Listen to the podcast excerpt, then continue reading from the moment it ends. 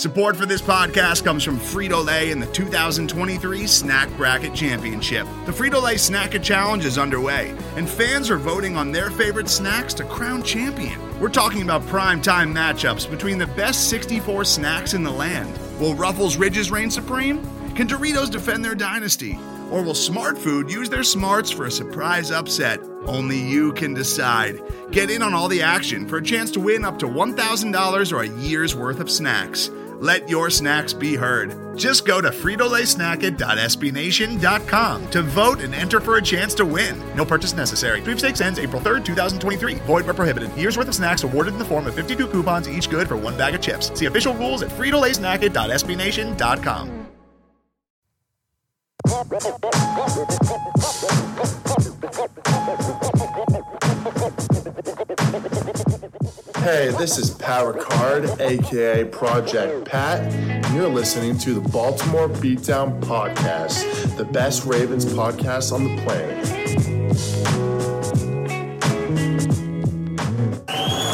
It's pretty incredible. In fact, it's La Marvelous.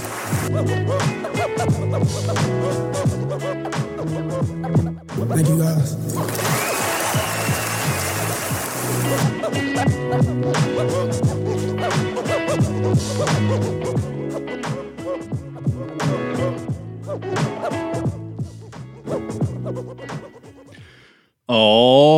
right, welcome on back to another edition of the Baltimore Beatdown Podcast.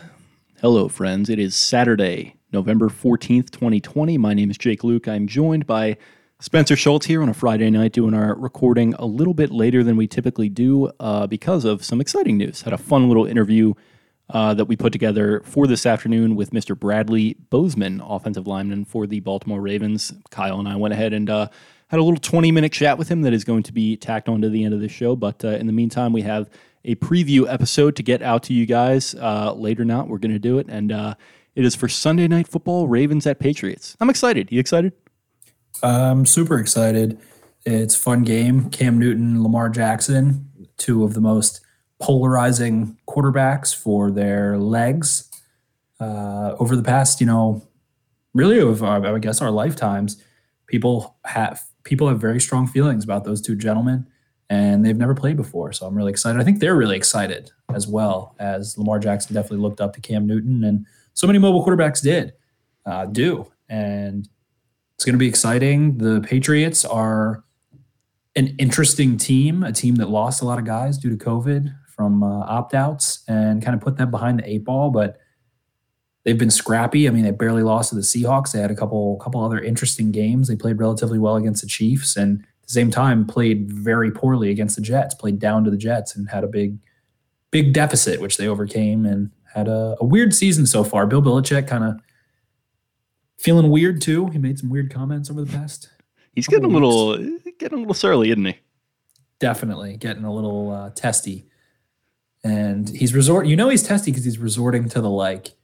Well, why don't you look at what you've done over the last twenty years or so? Just, and, yeah, uh, why don't you ask me that taking the record So- for our, our draft picks aren't, aren't very good, but I mean, it's really doesn't matter. I'd, I'd take the six Super Bowl rings. Yeah, it, he's getting he's getting real surly. It's pretty funny to watch. It has been. He uh, isn't the same blank onto Cincinnati, onto Cincinnati, onto Cincinnati as he usually is. He's getting a little more into his feelings. And one of the crazier things, I, I might have referenced it on this show before, one of the crazier things that I've realized in the past year or two is that he does a film breakdown every week for like NewEnglandPatriots.com.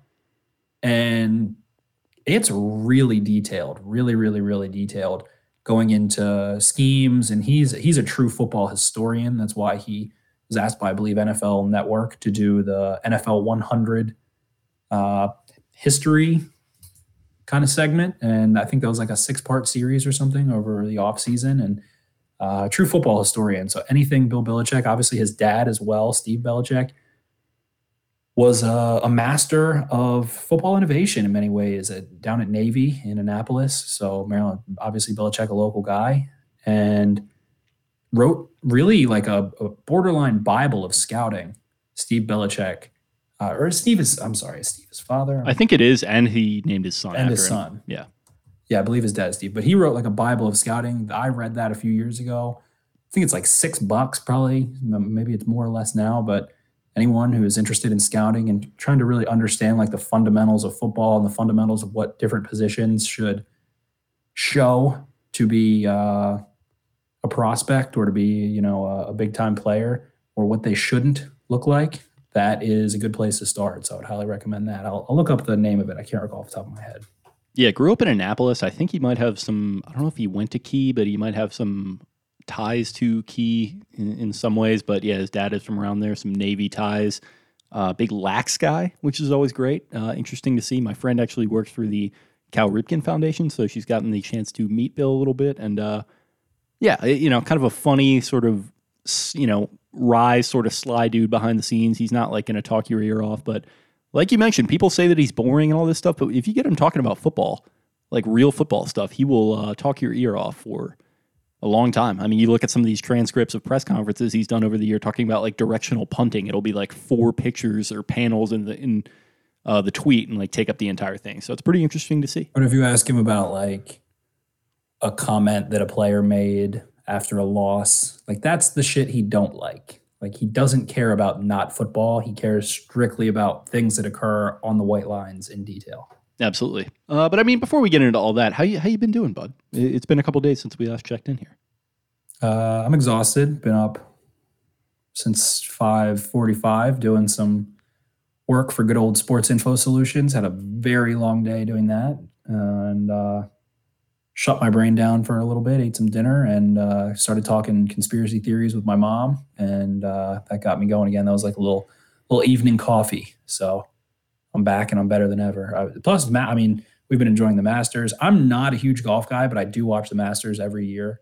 It is like that and like the US Open or things like that for tennis. Like I, I love to watch the event, but I don't stay in tune. It's enough. the yeah, it's the peak of the sport. It's my favorite sporting event of the year, I think by far. And even before I became like a massive golf fan, I only started playing really seriously a couple years ago. But I've always watched it, and in particular the Masters. It's uh, it's special, man. It's my favorite favorite sporting event of the year, like I said, and uh, really interesting this year. No fans or patrons, as they uh, force the broadcasters to say, in attendance.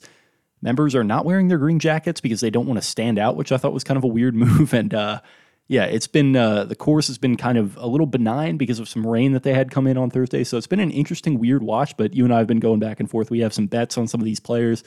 Watching Bryson uh, just kind of fall apart after all the hype going into the week, and then some of our guys I know we're both looking at uh, a couple of these different players that we are hoping to win. And uh, yeah, I think we actually did get a question on that, so we'll maybe be touching on it. But uh, yeah, it's been a been a fun start to it so far. Can't wait for the weekend, and then it goes right into Sunday Night Football, like we're talking about. So uh, going to be a great sports weekend.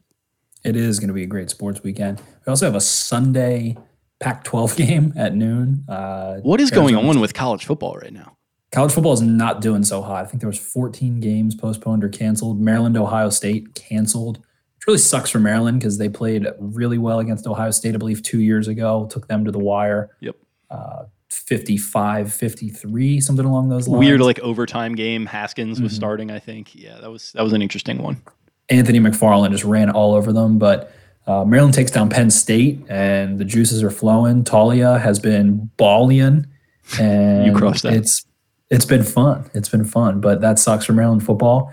Uh, I'm a I'm a fair weather Maryland football fan, meaning that I kind of am in the same. I'm kind of the same way about the Orioles. Like I have endless amounts of like I have endless amounts of Orioles signed memorabilia and much of my childhood was spent as a huge Orioles fan, Maryland Terrapins fan, basketball always, but like the Orioles when they traded Manny Machado, I got really turned off and uh, became extremely casual as an Orioles fan and have been pretty casual over the last couple of years. Really up until this year, I started to kick it back in.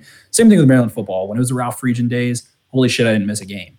Like I watched everything, everything, am- everything, everything. I am so all in on everything baseball except for like baseball when the product is not good. So I can't sit there and like grind my way through some of these like 60 win Orioles seasons, which like plenty of people on Orioles Twitter that are hardcore diehard have to watch every pitch, which, you know, I that's great. Good friend of the show, Matt, is uh like that. He's um he has his own podcast actually, Nate Hit the Foul Pole, which you're if you're into the Orioles or trying to get into them, you should check that out. Um, but yeah, I, ca- I can't live and die with every pitch, but I love the business behind it specifically. And uh, yeah, I mean, Maryland, Maryland is the exact same way. It's basketball every single year, and then I don't care what anyone says. Even people that go to Maryland are fair weather with football, and we haven't had much to even really fair weather for pretty much our entire lives with them. So it's interesting. Yeah, I mean, I, I spent many a student nights at Camden Yards watching them get drummed. I believe actually, I can't recall. I used to get taken to games by my my parents when I was really little, but from the time I was like seven and and kind of knew what was going on around me, I think the Orioles were 0 and 23 in 23 consecutive games that I attended. Yeah. Until I was like 12 or 13 or something like that. So I had a, a very rough Orioles experience, but Miguel Tejada, freaking Melvin Mora, those guys couldn't get enough of them. Erik Bedard, Roided up it. Rafael Palmeiro. I mean, it's just some some great characters. Yes. So I was very big into that stuff and eventually tailed off. I, I got really turned off by Manny Machado getting traded. I still am just a little bit, but I'm I contemplated being hexing the Orioles out of my life after that. That one, like, I kind of understood. Um, it's just like you, you got to move on, and like you're gonna get a a boon for him hypothetically, but it kind of felt like they didn't get that many great pieces at the time. It's starting to look a little bit better. I think Kremer is looking great.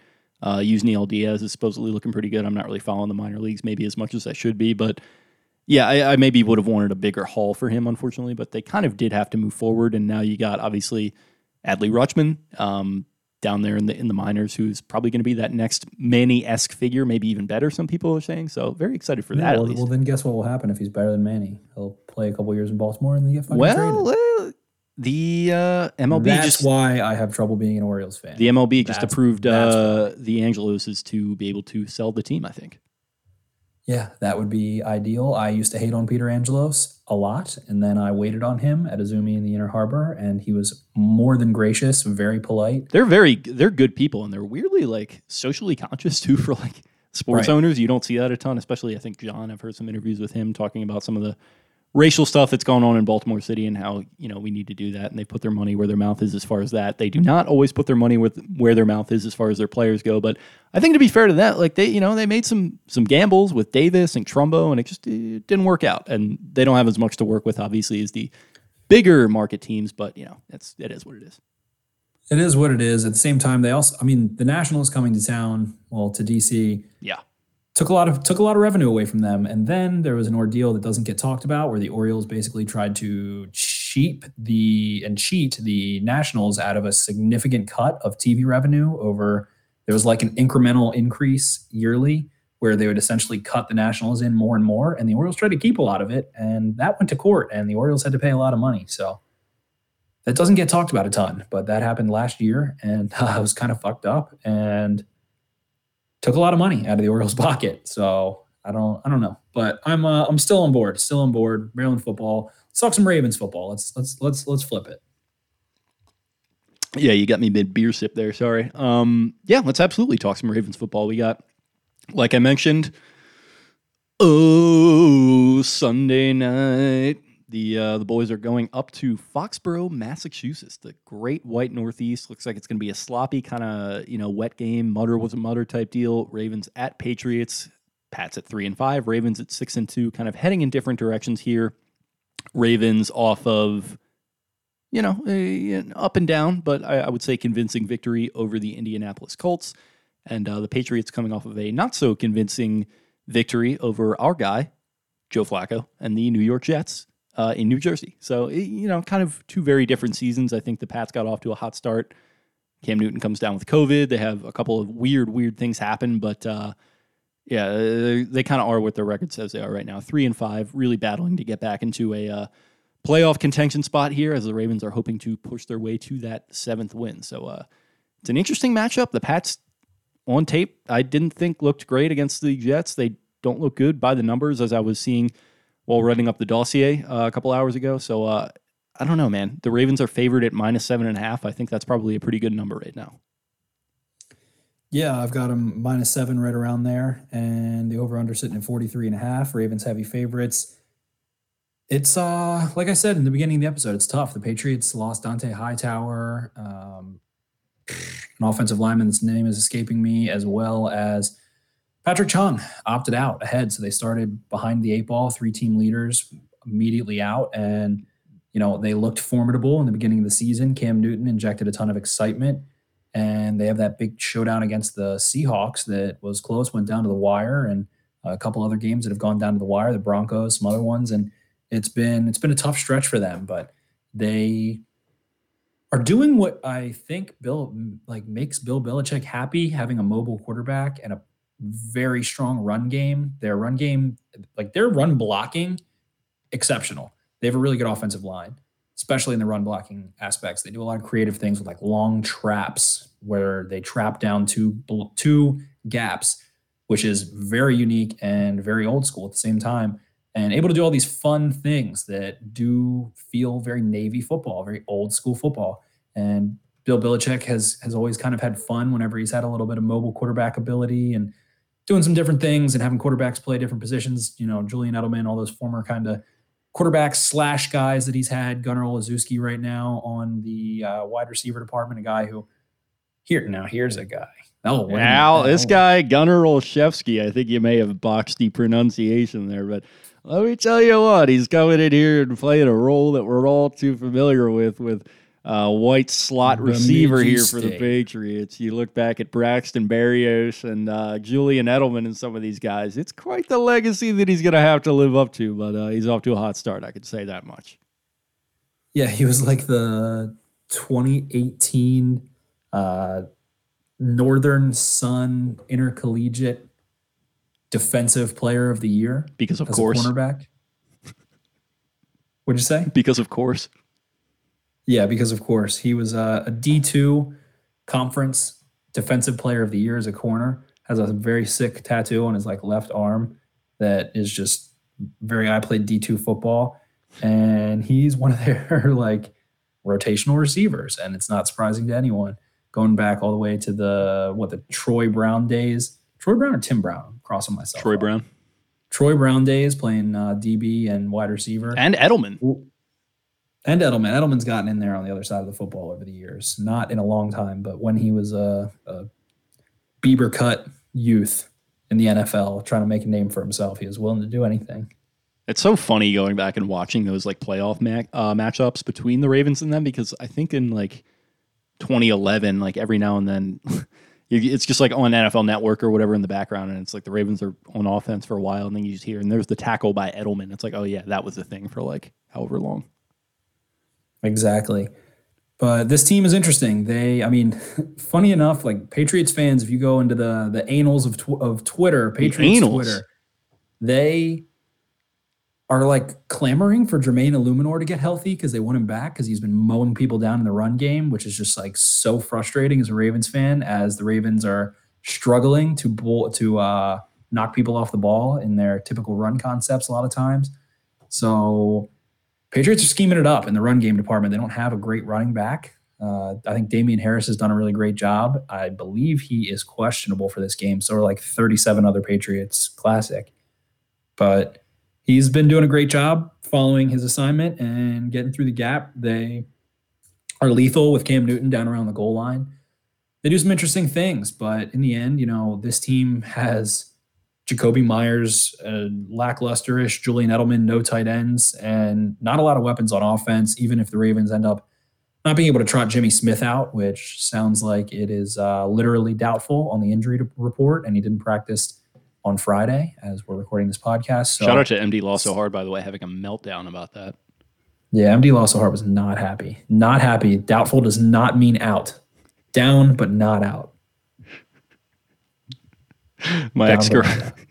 no, I was going to make a relationship doubtful uh, joke there, but we don't have to go that road. Especially not with um, him, he'll fucking murder me. That's true. But we uh, we were chopping it up earlier, but anyway, so they don't. I mean, they just don't have a lot of juice on the perimeter. They can't really threaten vertically. Jakobi Meyers is a really nice possession receiver, a guy who came out of NC State, and when you watch, you're watching Kelvin Harmon, who He's getting a ton of pre-draft buzz. A lot of guys had him in their, you know, top five, top seven receivers in that 2018 class, 2019 class.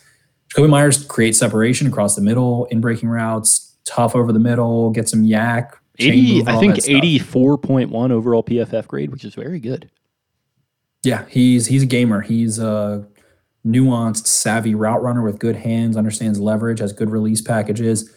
Just creates creates room for himself and catches a damn ball. He can sit down against zone really well and is a smart receiver. He did have a near fuck up against the Jets where he he actually might have fucked it up. He caught he was like third and 16 and he caught the ball like 15 and a half yards and immediately ran backwards two yards and then had to try and lunge again and get the first down. So uh, just a little little tiny little tiny things, but he gets open for himself and as we're getting a ton of targets, he actually has I think in the last three games he's played the entire game has the number two target share in the NFL behind Stefon Diggs, if I'm not mistaken. I think he's like between Stefon Diggs and Nuke down in Arizona. So that's their guy. That's who they like to target on offense. And it's I, I like Jakobi Meyers. He's fun to watch. I'm I'm ex- I'm really excited for this matchup overall. Uh, strength on strength a little bit. Patriots like to run the ball, do some creative things. They don't have a ton of juice on the outside, but Ravens have done a good job shutting the run down. Calais Campbell will obviously be missed in that department, but uh, overall, you know, the the Pats don't have enough juice. It feels like to really hurt the Ravens. It feels like the Ravens would have to lose the game for themselves on the offensive side of the football, a la you know what happened against the Steelers, in order for the Patriots to have a chance in this game. Um, but you know, may, I mean, maybe this ends up being a one-score game, something right along those lines. Spread seven, so maybe it ends up being being that way a little bit. We did see the Ravens uh, have a little bit of a meltdown against the Eagles in ways, but you know, it just feels like the Patriots very outmanned on that side of the football, especially. Yeah, seven feels a little high just looking at kind of I sometimes talk about the laundry and the helmet or whatever you want to call it, just sort of the mystique surrounding a franchise. It does feel high going into a game against the Patriots in New England.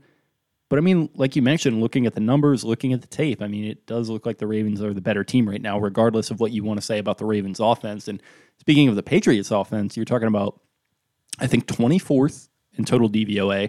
And then they're like 28th in passing and then third in rushing. So it's like a weird, weird offense that they've got going on. They, I mean, they really move people off the ball. Michael Onwenu, I, I guess we say right tackle right now. He's been playing right tackle. He's also played left guard and right guard. Yep. He is a Michigan boy. He's a rookie, and he was known as you know a, a mauler, a downhill guy, but he has been overall incredible, able to reach combo, seal inside. I mean, just moving everybody off the ball. I think he's let up like maybe I think he's let up one sack so far, or something like that, and he's been outstanding. They have David Andrews, an experienced center. Uh, they they really do trot out a good offensive line, and they're like playing uh, run game. They're playing Eluemunor a lot too. I think he missed last game or two. Did he? If I'm not mistaken, but he he's been he's a top, like a top rated guard. Yep. Yeah, I mean him, Isaiah Wynn. They've got some some guys that are really kind of coming along. I think four starters over 80 PFF grade, and then two in 90. You mentioned Onwenu, he's one of them.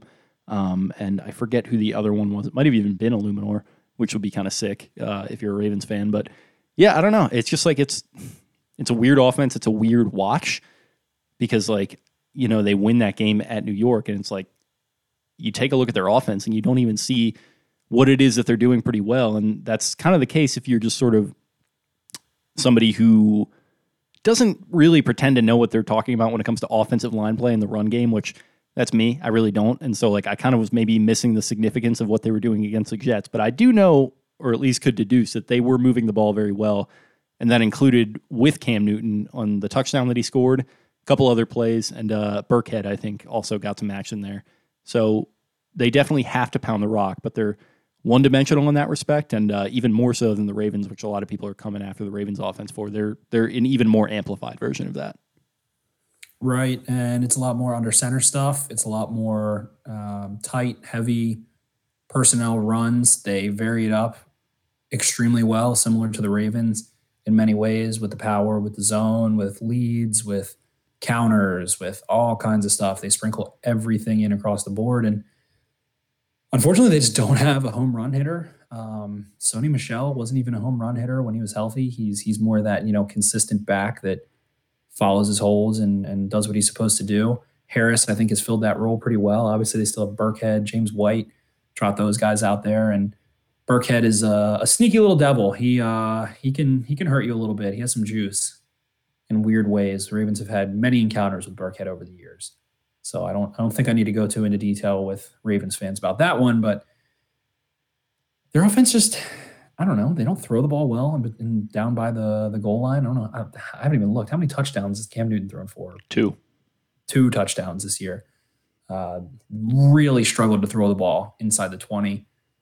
And when you know they're going to run the ball and, and they don't have, you know, outside threats that you have to respect necessarily, you know, I mean, especially with the Ravens having Marlon Humphrey, throw him on Jakobi Meyers and, and you're probably going to be good to go there. So it feels like the Patriots are mightily outmatched in that department. Cam has thrown some picks. Uh, not great, not not a great offense, not a great offense. But you did mention, yeah, their DVOA is third in rushing. It's been top five all year.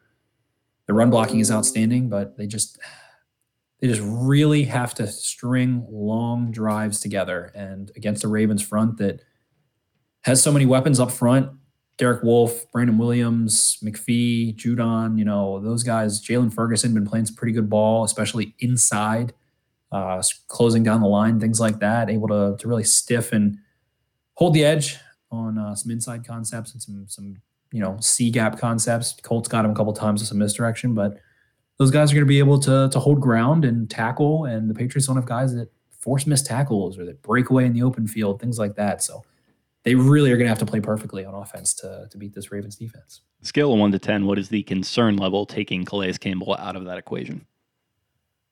For this game, I think the big, I think the biggest thing that Calais Campbell does is create pressure. Um, as a, uh, he's the only sub- substantial interior pressure that the Ravens have had dating really back to Haloti Ngata a long time ago, long time ago. They haven't had a length, strength, double team ability, and mobility kind of combination like him in forever. And, you know, last year he put up some 70 odd pressures, which was more than the Ravens starting defensive line put up between Williams and Pierce and those guys. So, I mean, at this point, for this game, I would say it's it's like a four or five. I don't think because of that, you know, Derek Wolfe has been an outstanding run defender, outstanding, outstanding run defender, really holding up well at the point of attack, showing great mobility, chasing down the line. Uh, he uses that. He's been using this really nice long arm on inside run concepts where he's taken his uh, his in, or excuse me his outside arm and just getting it right into the neck of dudes. Sitting India a couple times and chasing plays down from behind, doing all kinds of stuff. He seems to have a really strong understanding where the ball is going against different concepts. So I think he's going to take a lion's share of those snaps. And because the Ravens, you know, aren't really going to need to generate pressure to win this game necessarily. I don't think it's a big loss, but moving forward, the next couple games, definitely, definitely, definitely a big loss. And then obviously, Jimmy Smith is a great tackler in the secondary. I mean, is it a bigger loss in terms of the fact that you know the passing game, or is it a bigger loss in the run game? Because I feel like he does get mixed up in the run game a little bit. Correct me if I'm wrong. Yeah, I mean, no, Jimmy's always been a strong tackler. Uh, I mean, he's a freak, man. He's a literal giant for a cornerback. He's he's not quite as big as Richard Sherman, but probably you know just about as as six two two twenty thereabouts. CCCCC. Yeah, he's a thick boy. He's always tackled well. Yeah, I definitely agree there. And at the end of the day, you know Chuck Clark and, and DeShon Elliott do so many things, and getting Marlon Humphrey back counteracts that, especially because I don't foresee the Patriots really wanting to rely on eleven personnel and and spreading the ball and trying to throw it. So Marlon will be back there and uh, big boys up front. So, I mean, I think the Patriots could have like a mildly successful day running the ball, but you know, in terms of like 30 some carries, 120 yards or something, I don't know, but you know, four or five yards a carry. But I just don't see them being able to punch the ball in or when they get stuffed consistently get out of third and long. And with the way the Ravens have been dialing stuff up, it's going to be an uphill battle for that offense for sure. And the, the overtone is that the Ravens are not going to take the Patriots lightly. The last thing, John Harbaugh on his deathbed, his last breath would be like, don't take the Patriots lightly. Like, stick it to the Patriots every way possible. The amount of satisfaction and, like, I don't want to say gloating, but smiles out of John Harbaugh after the Ravens romped the Patriots on Monday Night Football last year. He fucking hates losing to the Patriots, man. He always has. The bitching and moaning he did after that playoff game with the uh, ineligible man stuff was pretty pretty Jim Harbaugh esque. and uh, I don't I don't think they'll take them lightly. They're going to want to smack the Patriots down on on Sunday Night Football and kind of get revenge for some of the things the Patriots have done to the Ravens. But uh, I don't I don't think the Ravens are going to take this one lightly one bit. I have a take. Take away. I am a little worried about Marlon. I think uh, COVID wise, Yeah, I think everyone's like, ah, just plug him right back in, and he's just going to be punching balls out and being an All Pro again right away. Zeke got it. He has not looked the same since. It's been months. Cam got it. He has not looked the same since. It's been a couple weeks. Some of these guys are getting it, and they're not just coming back right away. And I know Marlon's a young, healthy guy, and probably is going to appear to be fine on the surface. But it, it just it wouldn't surprise me if he's maybe lagging a little bit, maybe having a little trouble stepping up to. Uh, do some of the things that we've come to know him to do consistently. I'm, I don't think long, long term, but I don't know, man. These these first couple games, I don't, I don't, I don't know if I'd be surprised if he's going to be maybe on the wrong end of a few big plays. I don't think it's going to deter him from from getting to the football. Um, I understand. I hear what you're saying. Like it, it can make you winded and things like that. It affects your respiratory system, but I don't like number one the Zeke thing. Their whole offensive line got hurt, and then Dak got hurt, and I think those are are probably the main culprits there. But I wouldn't think that this is a game where you know you're going to need him to be covering 55 yards downfield repetitively, and I don't think it's going to affect him in the way of like being able to step into the fan. He's he's going to step into the fan against the run and against screens and anything like that. But yeah, I mean, maybe he's a, you know lost a little tiny bit of juice. It's just like if he if he truly is is good to go and is asymptomatic at this point, and it was not a big deal. I mean, I know people that had it for a, a month and couldn't get over it. And I like, for instance, I know a personal trainer. I'm not going to name names, but a personal trainer that I'm friends with, and they had it and took them like eight weeks to get back into the gym, and they're a, a gym addict other Von Miller, I know Von Miller has asthma. It affected him for sure, but um, I know other people, other people that had had some symptoms, had definitely sniffles, coughing, some congestion, things like that, and back into the gym, good to go. Don't don't feel any residual effects. So I think it affects everyone differently, but I mean, I wouldn't rule it out entirely. And it's something I don't want to like just recklessly speculate on. I just looking at some of the other examples, I feel like there may be some calls for concern. But I do think you make a point there where he's obviously not going to be as involved on a play to play basis like somebody like Cam, especially Zeke, maybe a little bit to another extent. And I mean, of the two of us, you're the one who's had it, so I, I'm not going to sit here and tell you what it's like. But just you know, a little, little something to keep an eye on. I think. The only thing that I that my experience with it lets me know is that it's different for everyone. So Yeah, it's yeah, for sure. It's hard to hard to pontiff or to uh, project what it's going to be, but I would, like I said, I wouldn't rule that out. Who knows? I mean, he sounds hoarse and is having some trouble running, like Which, by the way, I can confirm he does not. Following him on Instagram, he's back to his uh, regular shenanigans, dancing with Well- Mark Ingram and screaming at the top of his lungs, uh, maybe to. Uh, he's like a four year old boy when he gets excited. it's like, all right, it's all right, Marlon. I love it. I love it. But yeah, I mean, that side of the football, it's it's going to be the Patriots are going to have to have a workman-like, efficient, well executed, well schemed strike, and it feels like the cards are stacked against them. But I- wouldn't say it's terribly dissimilar in terms of talent from what the Ravens faced against the Colts from a talent standpoint with the Ravens offense against the Colts defense. I think that was a little bit closer and, you know, having the quarterback able to make plays and do things is is an X factor, but that shows that the Ravens had to be really mega efficient is the point I'm trying to make. They had to go 10 for 10. They had to run the ball successfully when they needed to in the second half. Like there was a very slim margin for error for the Ravens offense because they were outmanned a little bit. And I feel the same way about this Patriots offense against the Ravens defense. Very true. And I guess with that, we can switch over to the other side of the ball. Patriots usually known for having a strong defense. That has not been the case recently, at very least. What is uh, kind of the first thing that jumps off the screen to you with this this Pats defense? They're blitzing like insane, insanely. They're blitzing like w- Wink with his hair on fire. Um, What a sight that would be, by the way. He would have some big Guy Fieri vibes if he were to do that. If he got like some, yeah, oh my god, he would. He would look just like Guy Fieri if he got frosted tips. I don't know why that came into my mind, but yeah, like it, that's pretty. The fact that he's not Guy Fieri for Halloween is like frustrating. Maybe, well, yeah, I mean, maybe with COVID times you can't really do that, but next year, hopefully. but like he could have done that last year, or the five years prior. Yeah, okay, fair enough. Well, we'll have to get in touch with him. We'll get him on this on the podcast, and we'll, we'll tell him. Donald, have you been Guy Fieri? Fieri for Halloween. But yeah, the Patriots are blitzing uh, since week five. They've been blitzing 47.4% of opponents' dropbacks per next gen stats.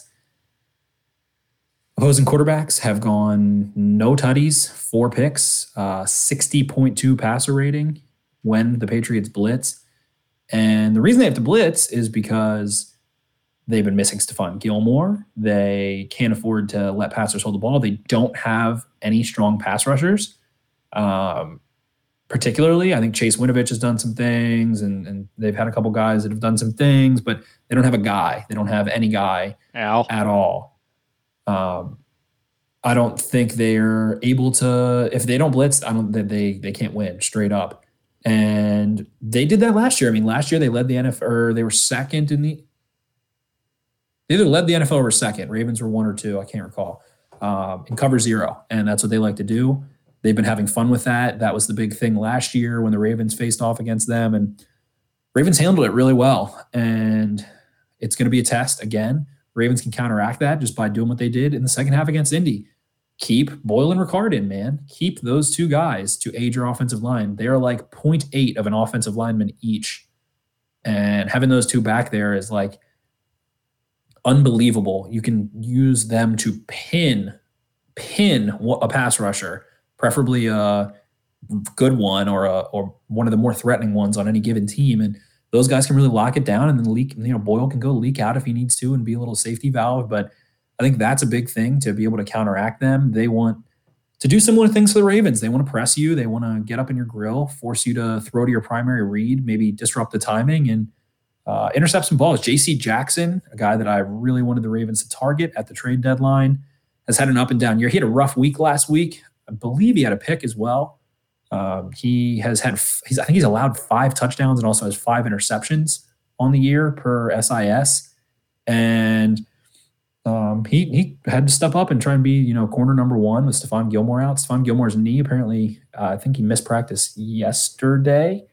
So who knows with him? He has had an up and down year as well. Uh, they missed Patrick Chung. They still have McCourty back there playing high level football, but overall, the, their front seven can't generate pressure, doesn't stop the run well, uh, largely useless. So this is a good get it right game again for the Ravens without Ronnie Stanley to pound the rock and threaten the Patriots defense downhill. This could be a big Gus Edwards game, it feels like.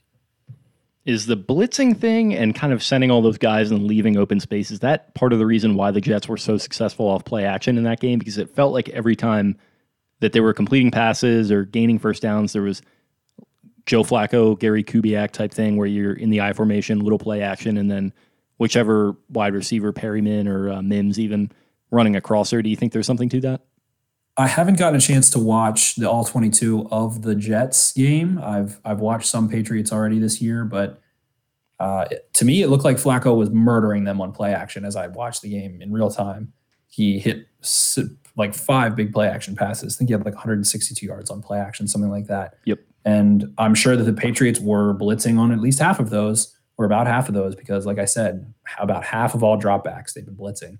So yeah, I think uh, not getting home is a, a big deal. And if you can get the ball out cleanly, do it. And if the Patriots want to do that, this could be a Hollywood game as well. I mean, let Hollywood go. You know what I was thinking was uh, little Willie Snead action. You mentioned Hollywood, you mentioned Gus Edwards, but Willie Snead has been coming alive the last couple weeks, just finding open spaces in the zone, sitting down, catching the ball, turning around and running. And it felt like the Jets, some of those Jets players were doing that. Little play action, little, you know, clear out the, the defense with Hollywood and, you know, maybe get Boykin running a little bit and just clear out that space for Willie to just eat like he has the last couple weeks. I think this could be another pretty big game for him. I agree. And we've talked about what the Ravens need to do against the blitz. They need to get to the line quicker. They need to um, communicate pre-snap, make sure there's a hot read, make sure somebody's coming open quick, and giving Lamar a, a quick safety valve. But Willie Snead, yeah, it feels like we've said on here before. Why, like, it got to the point where we're like, all right, if you're not going to use Willie Snead, trade for someone if, that you'll use. I've, we I've never understood how he runs so many routes. Also, really has never done anything to be like, ah, wh- like what have you been like? Damn, Willie Snead really didn't look great, like didn't look good at all. Like, I can't really think of any games off the top of my head where it was like, damn, Willie Snead does. He's kind of the uh, the jack of all trades, master of none type deal. I think. Yeah, for sure. I think he he his his job is to block effectively. He's that move motion blocker a ton. He stays in the slot for the most part, and um, you know finds soft spots in zone. And against man, he can kind of give you the shake. He runs a lot of slants, a lot of crossers, you know, easy man beaters, and he's just like a, a little bit of a technician on those. Works across, you know, gets some some leverage, and uh, he can't really run away from guys, but he uh, he mo- I like to say he motors. Like he's not fast, but he like gets going and he'll pick up like 15 but never 50 He's like a nice mid class Subaru. You know, a nice uh, subaru legacy the kid owner of a Subaru Legacy. the old subaru legacy but he uh he i mean he does his damn job and i love willie snead i think that it was really like his limited usage is so peculiar to me. And even dating back to last year like he did wild things against kansas city in 2019 had that insane like helicopter catch. He's made plays against kansas city quite a few times and then just doesn't get didn't get targeted. But the last two games I think he has what seven catches 147 yards 153 yards something like that. So it's good to see him get going but if they're going to blitz heavily run that kind of stuff hollywood get, get hollywood the ball. It's about time get hollywood going. And there's been some trouble with that. I feel like in this uh in this colts game there were a couple times where there was some soft coverage and there was not really a linebacker that could have hooked underneath of anything. And it, it's not Madden, but at the same time, like let's fucking signal a slant over there or just a quick route where he just turns to Lamar and Lamar throws him the ball and You audible to the uh, use soldier play. yeah, you so you hit what is it Y or you X. hit X, Y, and then use soldier button, which Yeah. is I guess like the right stick to the right button.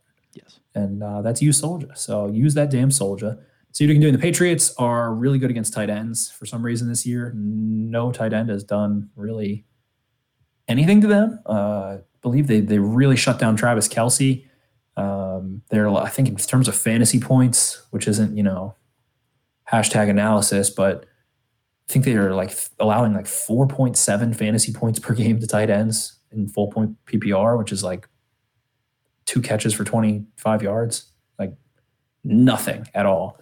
So Mark Andrews, who knows? Maybe they uh, they go game breaker away. They did use Mark Andrews a few times last year, but Patriots have been pretty shut down on that aspect. And overall, I mean, it just I think this is a game where the Ravens can just run the football on the Patriots straight up. They don't have the uh, they don't have the linebackers. They don't have the the mobile kind of disruptive interior presence that we've seen have some success. I mean, DeForest Buckner last week was a menace, and the Patriots are the antithesis of DeForest Buckner up front.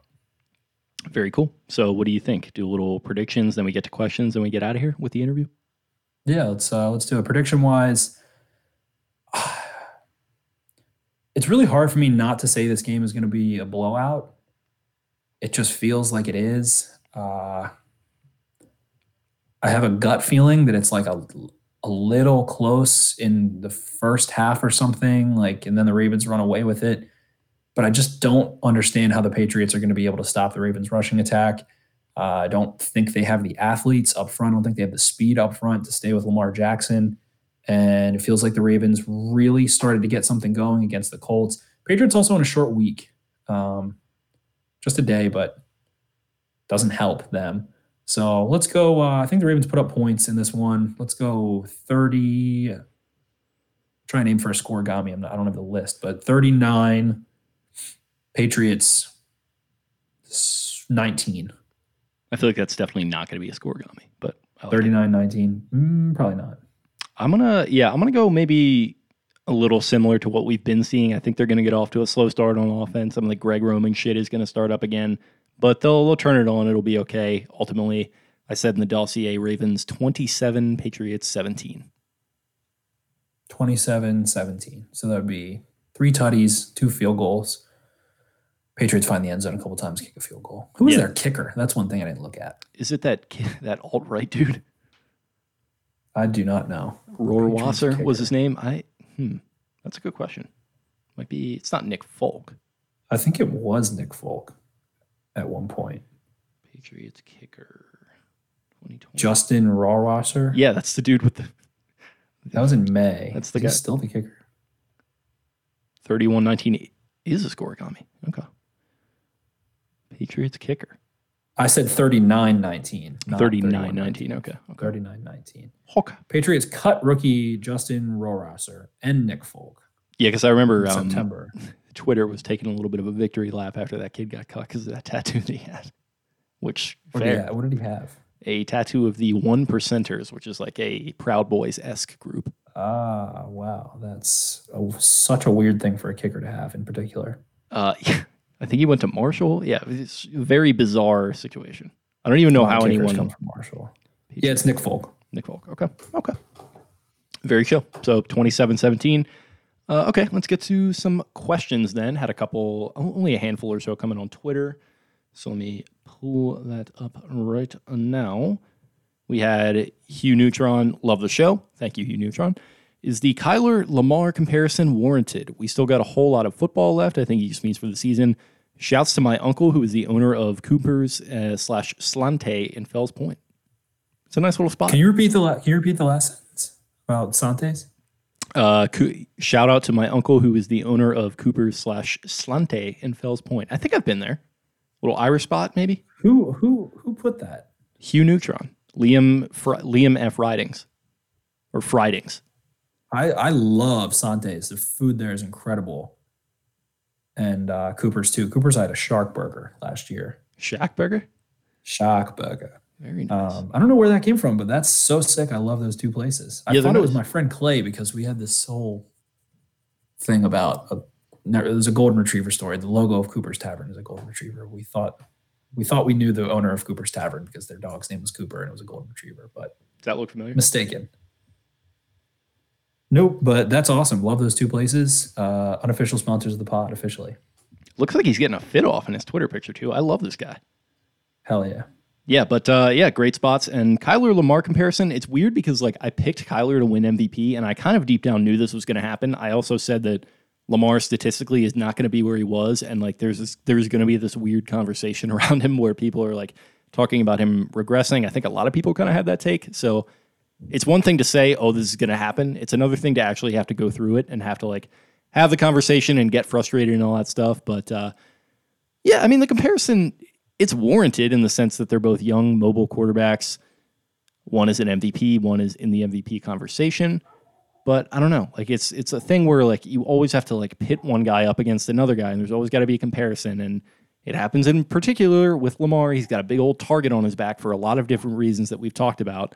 Uh, and you know, Kyler is kind of a stylistic comparison, so it's going to happen. I would just say maybe don't think too much into it, and like that's probably advice that I personally need to take as well.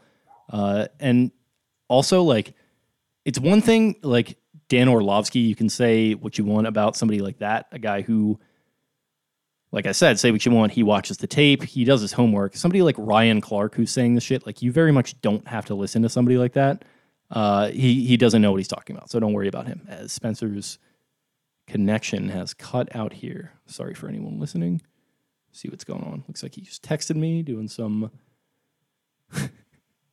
doing some filibustering. I'll be back in 30 seconds. Laptop died. Okay. So he'll be back in 30 seconds. His laptop died. So that's where we're at. Um I guess I'm just doing the solo radio hour, morning zoo. It's me for the next 30 seconds, he says. So yeah, I mean the Kyler Lamar thing, it's warranted.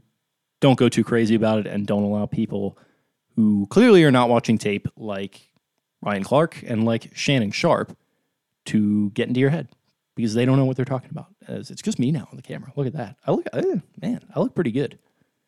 Got this little uh, shirt jacket situation on. Uh, okay, let me jump to. Let's see. Jump to some questions in here real quick. J.E. Wong, 47. What's up, boys? What's up, J.E. Wong?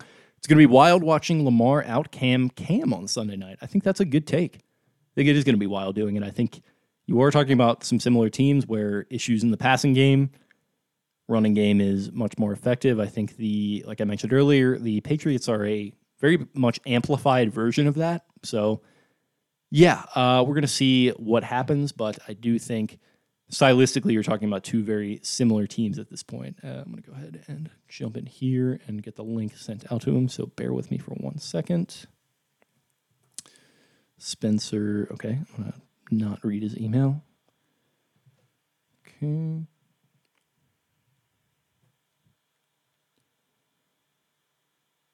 Okay, sending him the link.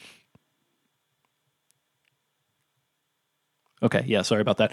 Uh, but yeah, I think uh, two stylistic comparisons for sure. I think um, Cam, I don't know, like I don't know if anyone's been watching, but it's been a, a rough go of it for him. Pretty much since that Seattle game, he looked really, really good in that game, especially passing. Like I think that was kind of the main concern with people. Like that first game against the Dolphins, he's just kind of running around and like going on these design runs and scored a touchdown, I think, on a run and it was kind of a, a, situation where it's like, okay, they can kind of fake it around a little bit. They know where to miss, they know what to do and what not to do, and it's going to be okay. But then that Seattle game comes up, and it's like, oh wow, this is actually like a real thing. This guy might be earning himself another final big contract before he has to retire in a couple of years, and now we don't know where he's at, man. It's a, a very weird spot to be in if you're Cam Newton. Bet on himself with a very vet minimum, kind of low risk for the Patriots, high risk for him deal this year at the exact exact vet minimum. So he was definitely hoping to do better than he is at this point, and it looked like he was going to be, but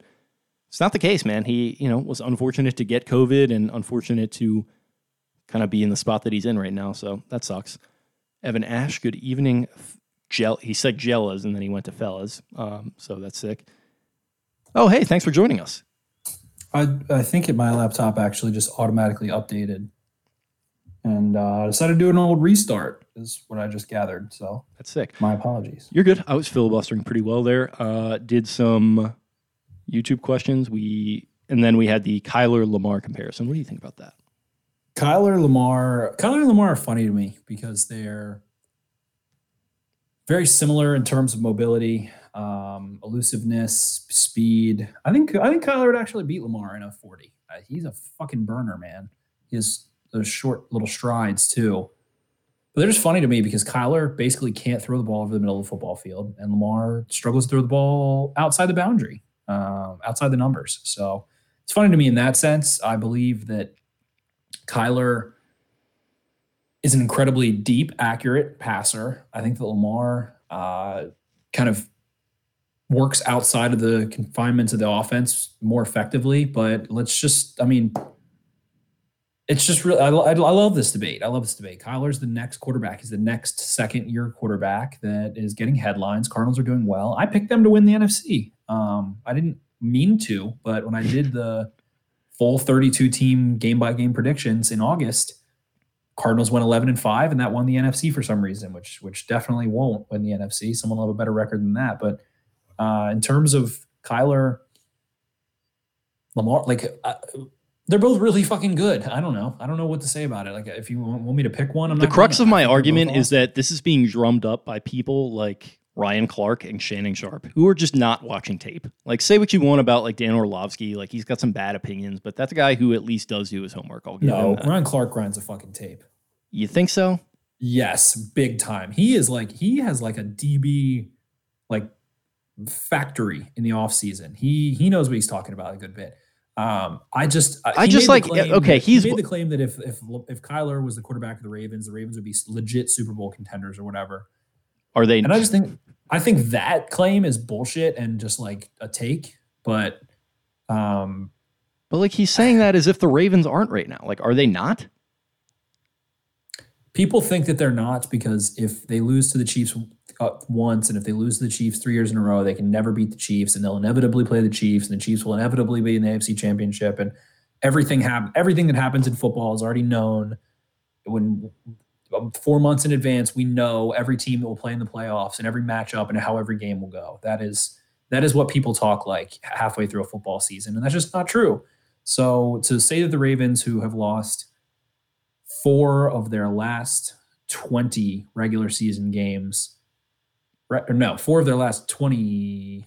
Yeah, 20 regular season games um, is preposterous. It is blasphemous, in the words of Stephen A. Smith. At literally any point, literally any point, literally any point during the 2012 regular season, the same thing probably could have and probably was said about Joe Flacco and Matt Ryan. So can we calm down with like the crystal ball bullshit that Ryan Clark does not have, that I do not have, that nobody fucking has? Let's all calm down. Yeah, I think that I think that Kyler at the same time is outstanding. He's great. He was like I mentioned. I don't know if, you Lamar heard that. Jackson. If listen, if Lamar Jackson threw three interceptions to the Detroit Lions and lost to the fucking Lions, the the world would burn. Like the Lamar Twitter shit would burn to the ground if that happened, and that didn't happen. Lamar didn't throw three picks and lose the Lions. Kyler Murray fucking did. Yeah, because he doesn't- he- Defense sucks. He was my pick to win MVP. I think he's tremendous. I think he's fun We have watch. a bet. You said you wanted in on the bet. I played. Yeah. I put money down. Ab- absolutely. We did put- because it was. I thought it was good odds. I like the value there. We did put I money. like I, the- I almost forgot about that. I'm feeling good about that right now. the con- the continuous um, trend of Mahomes second year MVP, Lamar second year MVP. It's the narratives and the narratives, and that's what ESPN is. Ryan Clark works for ESPN. Dan Orlovsky works for ESPN.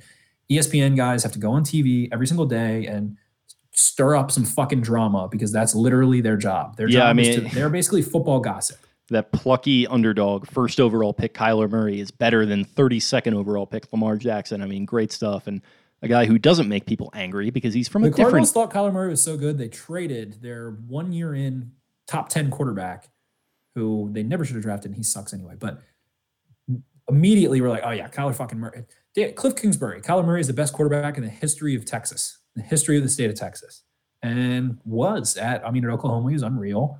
And I think Kyler Murray is outstanding. He's gonna be good for a really long time. People want to make comparisons to Lamar or Russell Wilson or whatever, this, that, or the other. Kyler does things that neither of those guys do, and both of those guys do things that the others don't. So, And because day, of- because of what- because of what quarterback, and I think Lamar- well. because of what Lamar plays like, looks like, and sounds like, he makes people viscerally angry, and he's more polarizing than somebody like Kyler, who's a little more straightforward. So I- it's different standards that they're being judged against for bullshit reasons, and I don't want to get sucked into it because I like Ky- Kyler Murray quite a bit. I think he's very good. Uh, I just don't want to. It's a conversation that it, it pisses me off a little bit. I think it is kind of warranted in some ways, but you know, it is what it is.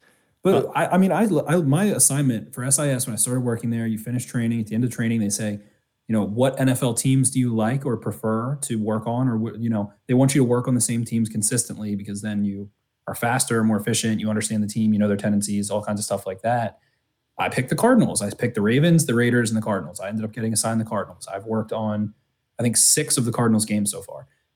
The funniest part about that to me is that the Cardinals scheme might be more unique, meaning specific, meaning like outlier than the Ravens.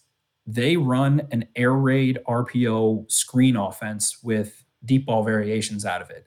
Like they run a very unique offense. So the original subject matter is, you know, based basically on upon what Ryan Clark says. I don't think taking Kyler Murray and sticking him in another offense is going to accentuate him. Like I don't like I think either of them would be good in different offenses and they would be worse in shittier offenses with less talent, whatever. But it's just funny because he's operating in such a scheme specific offense right now with the incredibly high screen usage, the weird like they what they have plays where they run screens to both sides and it's actually an RPO draw where basically all five linemen, three vacate to one side, two vacate to the other on screens, on dual mirrored screens. And then Kyler, the play is actually so that Kyler can run up the middle. Like they draw some crazy shit up. And I think that accentuates Kyler. That's great. I'm happy that it does that. But it's just funny to me because like it implies that Kyler Murray could run the Lamar Jackson offense better or something, or Lamar Jackson couldn't run the Kyler. Like, I, I think it's just two unique offenses and they're both talented playmakers. Very true. Moving on, Matthew Hollister, who's winning the Masters? Uh, my pick before the week, looking pretty good right now. Uh, so I'm going to stick with it. Mr. Justin Thomas winning the Masters. I had uh, DJ Dustin Johnson, both of them sitting pretty right now. Tied for the lead. Yeah, very good picks. Dustin Johnson looked really tired at the end of uh end of the I guess the front nine, his his back nine, but yeah, could, on the uh, holes one through nine there looked really worn down. I, is it not crazy? I mean, how often does it happen where there's a delay and they're playing in Nov- playing late when the sun goes down early, and then you have to play a round and a half in the morning straight. and then I mean, it, it also doesn't happen during daylight savings, so they really had to squeeze it in. Um, and DJ, uh, he takes care of himself, but he's he's a work hard, play hard kind of guy. I'll just leave it at that. So, uh, not that surprising in that sense. Uh, Jared, been with you guys since under 500 followers on Instagram. It's awesome how fast you guys have grown, and I love being a part of it. You guys have the best content. Thank you, Jared. Jared, Jared. Hopefully, uh, not the subway, Jared. Uh, already hit some of these YouTubes, but we'll jump into it. Evan Ash, good evening, fellas. Might be Friday the 13th, but we are lucky to have such great hosts. Rare Hatless Jake, J.E. Wong, also giving me a Hatless Jake comment. Uh, yeah, you know, it just kind of, it's been a long day. I, I'm, You got a haircut, didn't you? That's why you're. I did recently, yeah. So I, I got the uh, old high and tight the situation. Truth comes out. The truth comes out. It looks good. It looks good. Yeah, I, it just it also like these headphones are bootleg as shit, and they like snatch my or snag onto my hair when it's a little bit longer. So the fact that it's cut short now, I can kind of go a little bit more more hatless. But uh, I, I do like to go with the hat look when we're recording. It gives me a I don't know. It's kind of a metaphor. Depends on the mood. Depends on my mood. I do. I do hats a good bit while we're recording. the uh, the movie, one of my favorites, Miller's Crossing. His hat is sort of a metaphor for his sort of strength as a man. So maybe that's something that I'm hanging on to there. Maybe some deep A psychological. regular cap Adonis, if you will. Exactly.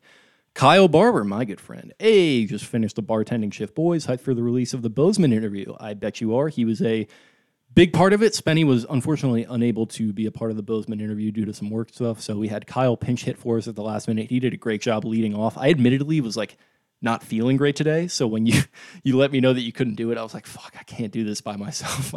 If you would have been like, dude, come on, I would have been like, oh, fuck, okay. No, And if, because like, I know you you're- have, I would have done it, but I was just like, mm, no, I know you're make my day so shitty if I do this right. I know you're busting your ass on uh, SIS, and like I also like there's a very specific reason why, like you couldn't afford to like just pull back the curtain. Like we get a specific time, and then like that doesn't always wind up being the time, so we'll be sitting there sometimes, and like They basically make it so that we will always be early and they will never be early. Which is fine. I mean, it's fine, it's okay, but Why, like why wouldn't they do that? yeah, it makes it a little more uncertain for us. So like obviously you couldn't afford that, but uh, yeah, hit up Kyle at the last second. Um, he actually wound up going into work at his bartending shift a little bit late to uh, help make it happen. So great job for you, by you, Kyle. And he pretty much set the whole thing up to begin with uh, through his rela- relationship with Ravens PR. So thank you, sir. Uh, Evan Ash really want to know what. Really want to know what conspiracy theory Spencer talks to his mom about. I don't know how deep down that rabbit hole we want to go. Uh, as If you want to know what the theory was, I'll give you three key words LIBOR, L I B O R, Aurora, and Sandy Hook. Leave it at that. folks, I got the documents right here. Um, I got, the, I got the documents right here. 1997. The guy's- scientist was falsely claiming that not, carbon dioxide was. Blah, blah, blah, blah. that guy's a fucking loon. Um, Kyle, Kyle, hey all, be sure to make sure to like this video and subscribe to this channel. Jake and Spenny work hard, and this stuff adds up for landing interviews and stuff. It does. Uh, appreciate that sentiment. Just past 250 subscribers on YouTube, I think. So slowly, steadily growing there. Appreciate that. Evan Ash, loud booing for the Taulia pun, which you made earlier. Our guy, our guy, uh, Mr. Law so hard down uh, down in the, the mean streets of Fed Hill. I'm drunk off Tropicanon Bros. Miguel Tejada, oh my God, sick birth certificate. Shout out to I am 12. Uh, Jake looks like he just came from an Italian deli. I don't even know what that means. Um, Kyle was saying, get to the football. I think that was about our mindless shatter that we were doing. Evan Ash has been to Gillette Stadium and it sucks. It looks like a nice stadium. a football stadium with this mall. No, I they're apparently there. It's like a, a mall situation, but it does. It looks like a, like a nice stadium, like it's new. J. E. Wong is Julian Edelman a Hall of Faker? Whoops, did I say faker? I meant gamer. Fuck famer. Is he a Hall of Famer? That's a good, good pretty good question. I think I think he is. Yeah. He's not a first ballot. No, no, like it's gonna a- take a it's gonna take a while, but I think he'll get in. He's like a. I don't know, man. It might be weird because they have to nominate a certain amount every year. It feels like these days. Depends on when he retires and what class. it feels like these days everyone is getting in, and like a guy that has made that many plays in the postseason has those rings and is like an outspoken, gregarious, like well liked guy. I feel like he's going to get in at some point. And he's uh, not for nothing. He's put up some numbers in his career too. I love when they're like, I love when they show his like regular season stats in comparison with like the Hall of Fame average or whatever. And then people get really mad and then they're like, well, look at his postseason stats. And it's like, yeah, I mean, when you do it in the postseason like eight times prolifically, that's pretty substantial. It's kind of a big deal, yeah. I mean, it's called the Hall of Fame for a reason because like you're famous and like he's made a lot of famous plays. Much to my chagrin, I mean, listen, he had that touchdown pass that I prefer, you know, never happened, but it did, so we have to deal with it. Uh, Evan asked Julian Edelman keeping famous Jewish sports figures alive. He very much is. Ryan Braun, uh, the Schwartz brothers. Who else we got? Man, there. I mean, Josh Rosen had probably the best opportunity. You mentioned him earlier to be like one of the best quarterbacks the tribe has ever produced.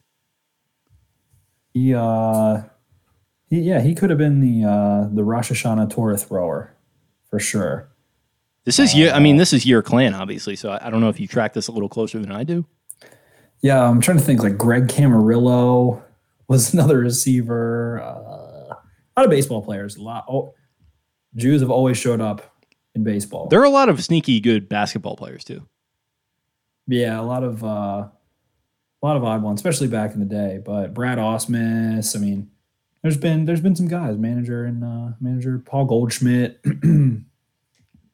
I'm trying to think who else. My favorite, my favorite was Ian Kinsler, the uh, Hebrew Hammer, so to speak, back in the like late 2000s, early 2010s ish. He when he was crushing, he was uh, the best. There was also Hammer and Hank Greenberg, for those of you who remember. Very chill. He was uh, in the Hall of Fame, Hall of Famer. There was an offensive Sidney lineman on. Koufax, probably the best Jewish pitcher of all time by far, maybe the best of all time in general. There was an offensive lineman on the Bears. I forget who, but Robert Mays Hmm. called him the Bear Jew, which obviously that hits home for us. That definitely does. Jordan Farmar uh, chosen as well. Uh, other than that, there's trying to think. There's some boxers and then some other strange sports, but uh, not a not a ton. Not a ton of the tribe in football. Jules, I think Jules is probably number one for football. Yeah, I would I would say so. Adam Jones, our boy, A Sheriff Jake, and Dr. Schultz back in the buildings. Yes, sir. All I want to know is, all I want to know is, you guys think Goff is better than Cam, and if Cam is better than Stafford, and if Stafford is better than Goff? I think, I think, I think Stafford is better than both right now, but I would take Goff in the McVay system, like if that makes sense. Like if I had to pick a system in a situation, I would, I would take Goff. I bet Stafford would be sick in McVay's system. Probably, yeah. I think he'd be good in a lot of systems. He's just been wasted by the Lions for his career. One of the best quarterback prospects of all time, Matt Stafford. Also friends with Clayton Kershaw. People don't talk about that. People don't talk about that. Uh, JMac52, do we see some more Dez this week? We really didn't see any. He got like, what, two snaps? Uh, something like that. I don't think it was more than five. He, uh, yeah, I think we'll see some more Dez. He's he'll catch a ball somewhere in the next couple weeks, probably this game or the next. I think. Evan Ash, 3119, is indeed a scoregami. We touched on that. 3919 is also a scoregami. There you go. Scoregami, scoregami, scoregami. G. Shelsby, should the Ravens cancel the rest of the season because of the mean stuff? Orlovsky said, uh, yes. Orlovsky is a fraud. He said that the Ravens ran the first play at the beginning of the first half and second half, when he actually showed the first play of the second half, which was not the same as the first play of the first half. And uh, fraud, and fraudulent. He also Cole, said that they. Cole- he also said that they were on the interception, the first one, that the, the slot receivers ran whip routes. They actually ran sticks routes. Whip routes is when they break inside and then curl back underneath across the, the towards the line of scrimmage, towards their own end zone, outside. And that's what they did on the second play that he said was exactly the same as well. So fraud, fraud alert. Dan Orlovsky, you've been put on notice. He also, we, he was supposed to come on like a podcast like two summers ago and he ducked us.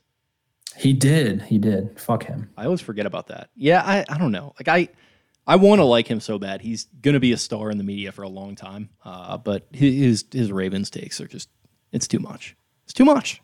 Come on, you ran out of the back of the end zone. Uh, Ravens play no good defenses, except for the Steelers from this point forward in terms of DVOA and in terms of other efficiency measures. They only play the Steelers in the top half of the NFL. They're going to put up points, kids, and then a lot of uh, a lot of people will be like, "Oh, who?" blah, blah, blah, blah, blah." But in reality, when you play good defenses, you don't do quite as well. When you play bad ones, you do better. It's really not that hard. Going to be interesting to watch. Uh, closing it out, Evan Ash. Oh God, why cut this from Kyle? I don't know. Okay, uh, Evan Ash can't believe Jake missed the airplane joke. I haven't seen airplane since I was a kid. I need to revisit that. That's my take on that. I haven't seen airplane in a while. I haven't seen it in a while either. Okay. Okay. Well, I you know jam packed show over an hour, and we still have the interview to get to, which is about twenty minutes. So, uh, you got anything else here? Ravens get back on track offensively, carry on the momentum from the second half of the Colts game. Lamar Jackson's going to start balling out.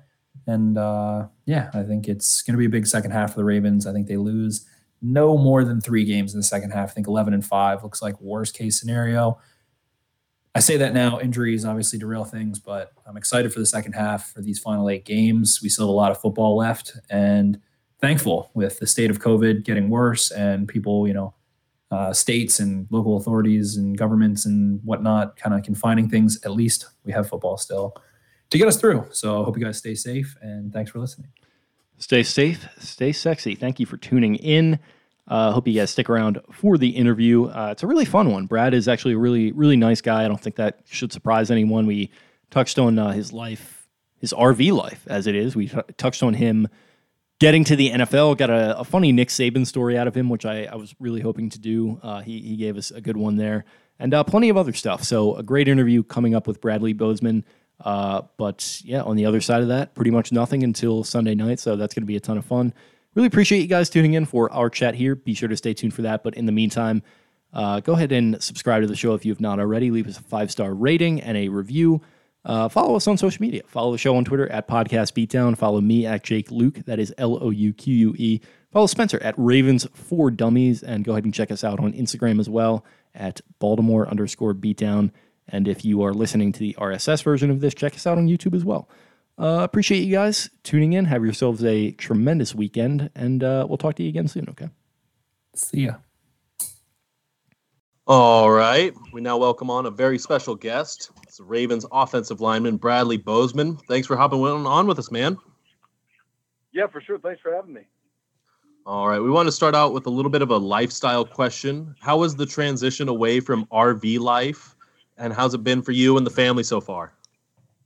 Oh, it's been beautiful. Um, it, has been uh, it's been really nice. You know, we loved RV. It was so much fun. We met so many people. Uh, you know, such a new uh, and unique experience. Um, but you know, it was it was nice to once we, we found a house that we, we liked. It was too good to pass up. Um, you know, get into it and getting settled. It's been it's been nice to have a little little uh, room to stretch your legs and you know let the dogs run in the backyard. And, um, you know, whenever my wife's mad at me, I can go in the other room or whatever I need to do. uh, but, but you know, it's uh, it, it's it's been really nice being a being out of an RV and into a home. And we wanted to uh, bring that up because you and your wife, you know, you're taking it across the country, and it was for a great cause, you know, advocating against bullying. So let our listeners know all about that and kind of the message you guys were trying to get across. Yeah. So uh, you know, for as far as our uh, campaign goes, um, you know, we went cross country. We went from uh, started in Maryland and then went to Alabama, Georgia, uh, Texas, out to California, and then came back and got shut down by COVID. Uh, but we got to speak to, I believe it was 14 out of the 18 uh, stops that we had planned. Um, and something that we had we had found is, you know, no matter it was Maryland or Texas or California, um, rich, poor, big, small, whatever it may be, um, everyone still had all the same problems. You know, social media, it was uh, fights and you know just just the social media stream was a really big part of it. Um, but you know, we just we got to go out and talk to all these kids and got to to really experience and see what the world was like with these, you know, with these different kids in different states. Uh, I think we're we're at about a hundred thousand plus kids uh, that we have spoken to so far. Uh, done it in uh, I think 27 different states uh, hopefully one day we can get to all, all 50, but you know, it, has been a really uh, life changing um, thing for us, you know, to be able to have these opportunities to go and talk to these kids. Uh, you know, obviously with COVID, we're not able to get into schools uh, like we were before, but you know, we're doing a few uh, social media platforms and you know different ways for kids to reach out, whether it's via social media, via uh, email, whatever it is. but now we have transitioned into food insecurities, and so Nikki and I have partnered up with Nourish Now and a couple other um, sponsors, and we have been able to uh, do food insecurities every other week in downtown Baltimore, um, and doing about 20,000 meals uh, at each um, at each drive. So it's been it's been a great transition for us to be able to still be involved in our community and to make, try to make a difference in these hard times that COVID has brought on so many people. That's awesome. That's awesome. That story, you know, along with your play on the field, I think has really helped put you on the map as a, a fan favorite here in Baltimore, which is a pretty cool story for a guy who was a sixth round pick just three years ago. You know, that's a story I find really interesting because you were a big time player on the best team in the country at Alabama, but we're uh, you were a relatively under the radar prospect. Do you know? Do you remember why that ended up being the case? Um, so I think a lot of the problem was that people thought I was a system guy. Uh, people thought that I wasn't necessarily a good individual player, but I fit into a scheme um, and just made it work. Uh, but you know, I've, I've always tried to myself on on being trying to be the best on the field, trying to win every block I have, uh, being physical, being dominant, um, you know, and just just being the best version of myself. you know, no matter what other people say. You know, I was uh, apparently an underachieving, overachieving college center that wasn't going to make it in the, the NFL, and you know, I, I strive every day to get better and better. And, um, you know, hopefully, I can I can be one of those big guys. Um, you know, talked about in the the upper you know the upper guards and interior linemen in in the league. So uh, you know, just continue to work every day and just try to make my craft better and better. Um, you know, and just don't don't let yesterday affect me and just push forward to, to tomorrow. So. Yeah, we can definitely relate. We always have people telling us that we're system bloggers and podcasters, and we're fighting against that all the time. But I mean, that uh, at 2018, that was a super interesting year because you know you have Flacco still in the picture, you have your fellow rookie in Lamar who kind of represented the future of the team. What's one thing that you remember kind of looking back on as uh, you know a thing that you remember about that training camp in 2018? Um, I just remember it was hot. I remember it was really hot. And, you know, for me, I'm being from Alabama. You know, I'm I'm going north. You know, I'm I'm uh I'm I'm going north, so it should be cold all the time.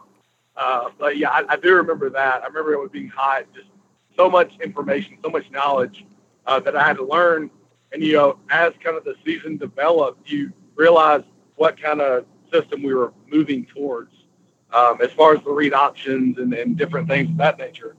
Um, but you know, it, it was just uh, you, you, saw the the progression and transition. Uh, you know, when Joe went down and Lamar came in, just how that that transferred and, and moved forward. So it was, uh, yeah, it, it was just a it was a cool transition to be here for and to see. Uh, you saw plenty of action as a rookie, but like we hit on, you were a little unheralded guy early on. Do you remember anything specific with your approach that allowed you to grab hold of the starting job in 2019? Um, you know, I just I just came with the same mindset that I did, you know, my junior and senior year of college. Um, you know, just come in, you know, do my best, you know, be the best version of myself. Because, you know, when you start comparing yourself to other people, you start you know, well, this guy does this and that guy does that. You're just putting yourself in a hole. Um, all you can control is what you can control, and you try to you try to maximize your positives and minimize your negatives. Um, and you know, I, I, think I did a decent job and showed enough potential uh, to get the nod, and then hopefully, you know, I just continue to grow from there and um, just continue to show that I belong on the field and that I belong in this league. Um, you know, I, I'm, I'm honored to be a part of this team and to have the teammates that I have and the coaching staff that I have um, you know, it's just been a it's been a, a, great great three years for me here in Baltimore, and uh, you know we, we love it here, and it's just it's been great. So, yeah, I mean, it's also a really impressive story of you kind of coming into the lineup, and it's a really unconventional offense. If you had to sum up for idiots like us or just like the regular fan what it's like to play offensive line in Greg Roman's scheme, how would you sum it up? Um, you know, it, it's physical. Um, it's demanding. It's um, you know a lot of knowledge based work. Um, it's about being your playbook. It's about being uh, just on top of the game. You know, because you know it, it's just so um, it, it's just so all encompassing as far as you know the physicality of what we play with, um, and then at the same time still having to know you know when the, the backers flow, uh, you have to either transition or let those guys go and move to the next spot. Um, so you know, it, it's kind of an all in all inclusive deal, but you know, it, it's a it's a great offense to play in. Um, it's so much fun. You know, you kind of do a little bit of everything, um, and, and, we have such great players to be able to execute that, and it makes it makes it a lot of fun, especially having uh, Lamar back there behind you. Uh, you know, just trying to making you right and making you look good. So, um, so yeah, it's just been you know this this offense is, is such a such a great offense to play in as offensive lineman. All right, this is one of my favorite questions to ask everybody that hops on here. It's what's one piece of advice you'd give to some of the younger guys or you would give to yourself as you were first starting, you know, when you first became a Baltimore Raven all those years ago? Uh, what, what's the advice you give to Tyree and, and Bredeson that would have helped you when you were in the spot that they're in? Um, so i am going to kind of break that up. Um, so I, w- I would say for, you know, your college, your high school uh, level, I would say take, you know, take advantage of every single opportunity uh, that you're given. Um, every opportunity that you get to step on the field, every opportunity you get to, to be involved in something, uh, just take advantage of it and live it to its fullest. You know, put everything you have into it uh, because you don't know you don't know your the next time you're gonna be able to step on that field. You know, for a lot of a lot of um, high school teams, I know, especially here in Maryland, um, you know, they're seniors that are, aren't going to be able to step on the field this year. They're not going to be able to to have that opportunity to show what they have their their last year. You know, and it, it's really it breaks my heart and it's um, it's sad, and I, I, I feel it. You know, I, I feel for him. I missed my senior year because of a, torn ACL. Um, so you know, I feel a little bit about what um, you know what they're going through. But you know, just take advantage of every single opportunity that you can. Um, and then you know, for the guys like Tyree, the guys like Ben Bredeson, um, um, Trystan, you know, who, whoever it may be, um, is you know, take advantage of your opportunities, but then just just put in the work now. You know, put it put in the work now, um, and reap your rewards later. Um, because you know that, that's what it is. You just have, have to take advantage of all of that. Yeah, and I mean, looking at those guys that you just mentioned, and then looking at you, I mean, it's pretty clear that the Ravens are good at taking unheralded guys at the position and developing them really well. Is there one specific thing you could point to that you know Coach uh, does, or that the Ravens do specifically that uh, allows them to kind of develop these unheralded offensive linemen in the way that they do? I think one of the best things that we do that our the upstairs does um, as far as evaluating players is taking to effect their character. Um, we have a lot of very high character players on our team, guys that work hard, guys that will put it all on the line. Um, you know, all those rookies that I named, I know I know I'm missing some, but um, you know, they they they all just put it out on the line every single day. They bust their butt. They do the right things. Um, and that, that just speaks to their character and to who they are as people. Um, you know, I, I just think that's one of the biggest things that, that we do so well uh, because it make it makes it such a great atmosphere, and such a great you know place to play uh, when you have a lot of high character guys working together, trying to get to the same goal. Uh, no one has huge egos. No one's you know gonna gonna you know explode because a coach yelled at them or whatever it may be um, you know, it, it's just a it's just a testament to them and to going after those high character guys. Now, jumping to that 2019 season, it was such a whirlwind, and you obviously had a front row seat to all of it. How would you compare the atmosphere in the locker room this year uh, against last year, if there's if there's been a change? Um, there hasn't been much of a change. You know, obviously having having to have your mask on, having to have all the plexiglass. Um, you know, it, it kind of is what it is uh, but you still communicate, you still have fun. You know, it, it's still a great environment. Um, it's a great play. You know, after practice, coming in, talking, hanging out before practice, whatever it is, um, is you know, as long as we're social distancing and doing the right things to be able to have a successful season this year. Um, you know, it, it, doesn't really, it does the all the plexiglass and masks don't really affect me that much. It's definitely weird, and it's been weird for everyone. And um, I mean.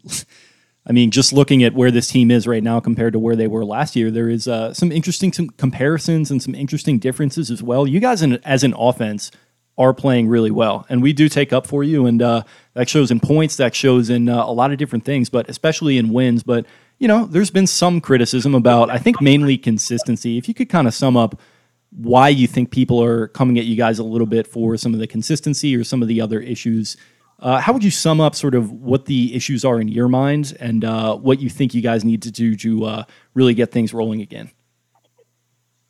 Um, you know, we're still we're still coming to our own. We're still you know we're still climbing that mountain right now. Um, I don't I don't think we have even came close to the peak um, of what we can do yet, and I, I see that as a positive. Um, you know, you never want to peak too early, and you know I think our offense is really starting to come into their own now. I mean, just look at the Colts game. You know, we came out flat. We didn't play worth a crap, to be honest, um, in the first half. And then the second half, I mean, we came out like a completely different team. Uh, came out and you know ran the ball. We threw the ball. We did what we had to do to get the win. Um, so you know, I, I, just I see a lot of promising things in our offense, especially you know with the the transition of, of new offense linemen coming in, changing the offense line around, uh, you know, people being down, people being, you know, back up and down, whatever it may be. Um, but you know, I, I, just I see a lot of potential in this offense to continue to grow and to con- continue to get better as the season trucks along. I got a couple random ones to throw at you here. Uh, Marshall Yanda obviously retired this past off season. What's the biggest difference you've noticed without having him around? Um, you know, Marshall was such a great leader. He was such a great guy to to strive to be.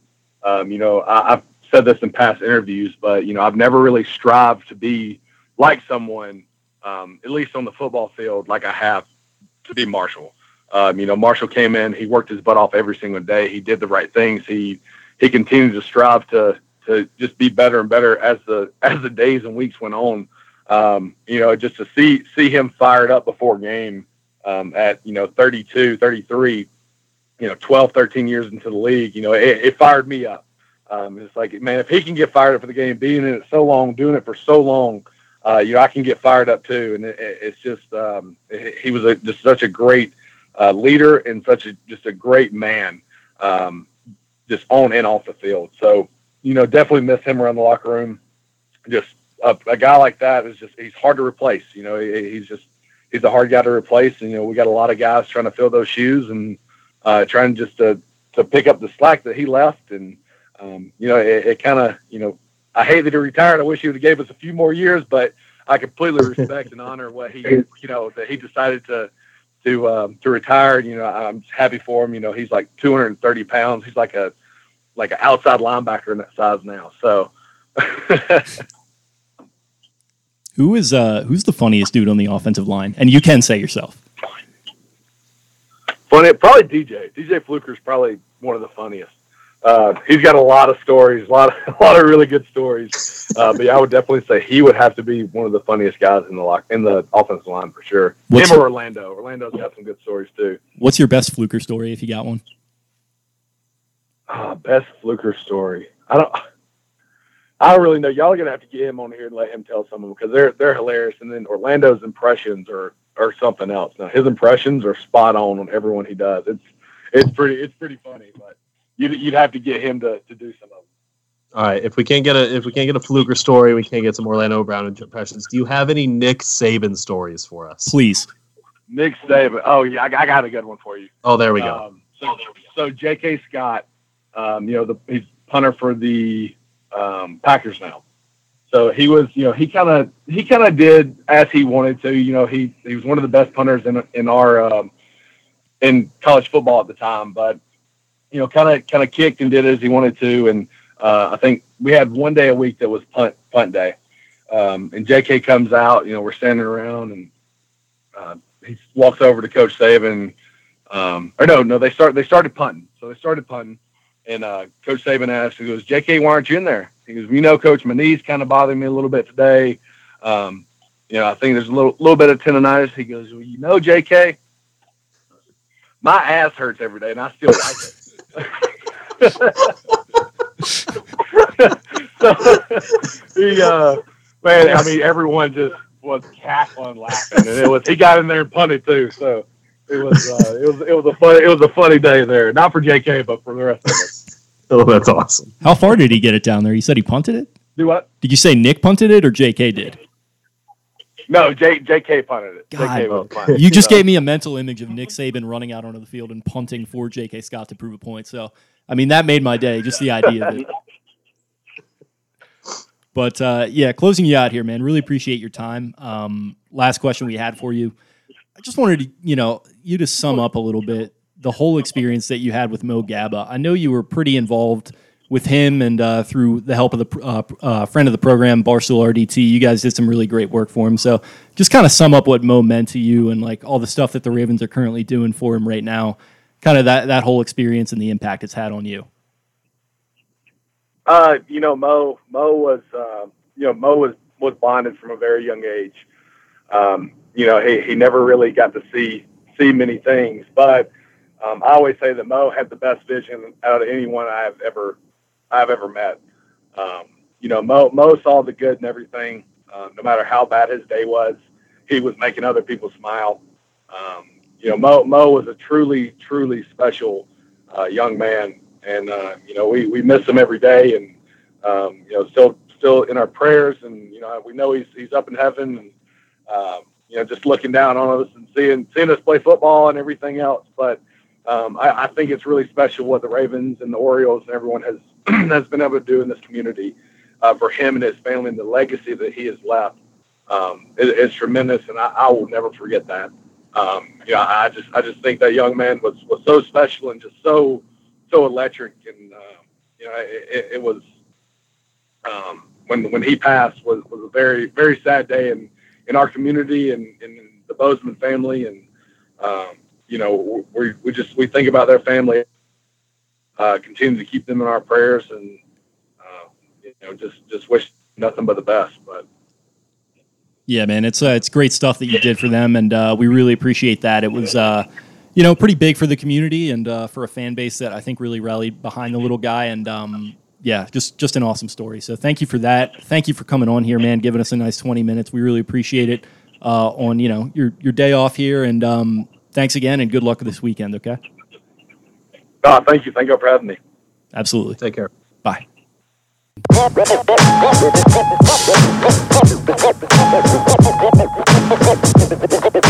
right, thanks a lot. Appreciate you guys. See you later.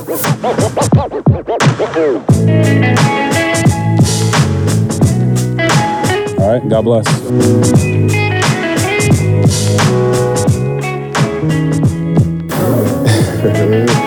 Hell yeah.